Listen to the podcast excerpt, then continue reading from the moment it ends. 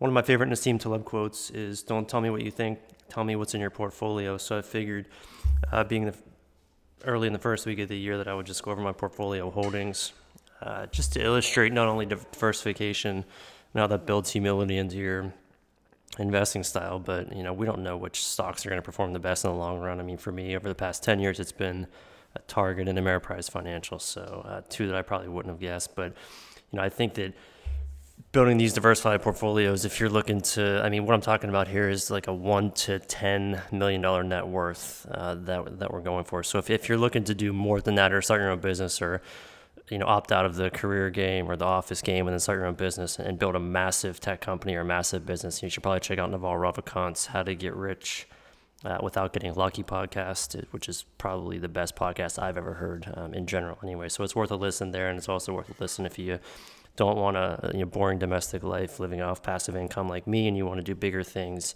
Uh, check out that Naval Ravikant podcast. So that being said, I think it makes sense to uh, look at the three portfolios that I've constructed over the past 10 years of blue chip dividend stocks. Um, these, keep in mind, are in addition to the two 401ks my wife and I have that are just invested in S&P 500 uh, index funds. So uh, those two to me are separate. I mean, I, I could do an actively managed dividend self-directed 401k, but I don't really want to mess with that. So again, just easy, simple set allocations with those. Both um, 100% invested in S&P 500 index funds, letting them ride.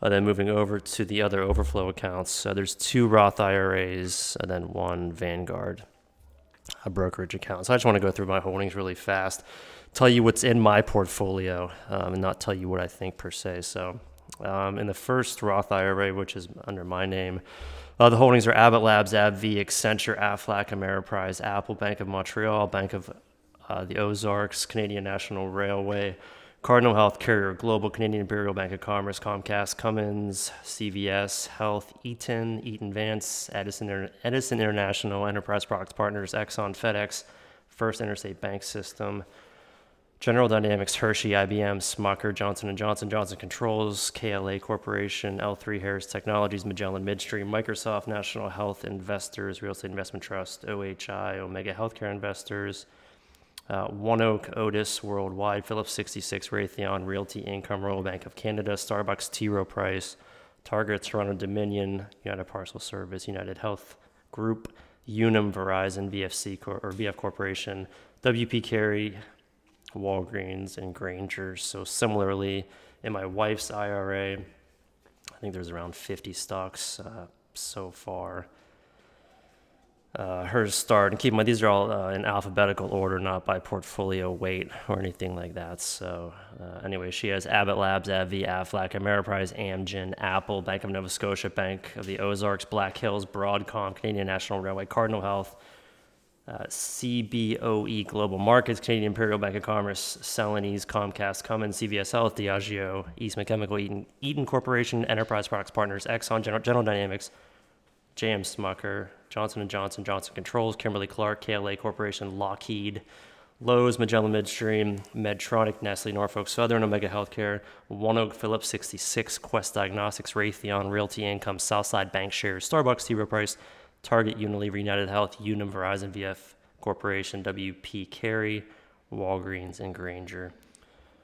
Uh, then we have the overflow account where literally, you know, all of our basically leftover money just goes into this account. It's a Vanguard brokerage account. Again, these are in alphabetical order 3M, Abbott, AbbVie, Aflac, Ameriprise, Amgen, Apple, Bank of Montreal, Bank of Nova Scotia, Broadcom, Canadian Imperial Bank of Commerce, Cardinal Health, Carrier Global, Comcast, Cummins, CVS, Diageo, Digital Realty Trust, Eastman Chemical, Eaton, Enterprise Products Partners, ExxonMobil, Franklin Resources, General Dynamics, Grainger, Johnson & Johnson, Kimberly-Clark, KLA Corp., Lowe's, Medtronic, Northrop Grumman, Omega Healthcare Investors, ONEOK, Otis Worldwide, Phillips 66, T. Rowe Price, Raytheon, Realty Income, Royal Bank of Canada, Smucker, Snap-on, Southside Bancshares, Starbucks, Target, United Parcel Service, UPS, Unum, VF Corporation, Verizon, WP Carey, and Walgreens. So there you have it.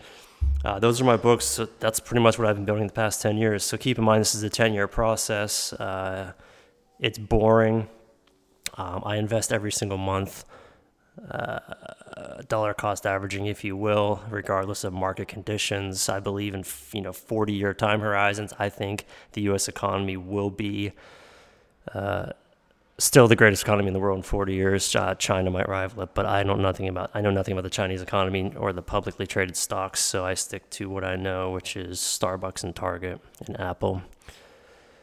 Um, so anyway, I think this proves if you have a you know a long-term time horizon, 30, 40, 50 years, if you buy blue chip quality, you hold for the long run, you live a simple life, uh, it, it all fits together. So I think the most time you're going to spend is actually cooking not really tinkering with your portfolio or researching companies. Because once all that stuff is done and you click the buy button, it's just the easiest, laziest way to build wealth. I mean, again, go back to Warren Buffett. He just sits and reads all day and just buys stocks and businesses that's pretty much it. So, uh, very low stress, uh, very efficient, in, in my opinion, the most efficient way to build passive income. Because circling back to the opening quote where Nassim Taleb says, don't tell me what you think, tell me what's in your portfolio. I mean, I would add a third part to that, which is tell me what your monthly cash flow uh, is. So I think cash flow is king, obviously.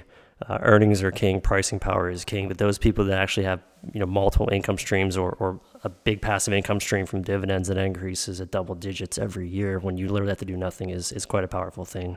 So f- find people that have high cash flow coming in month over month, ask them how they did it, and actually try to emulate them and not and not hate on them.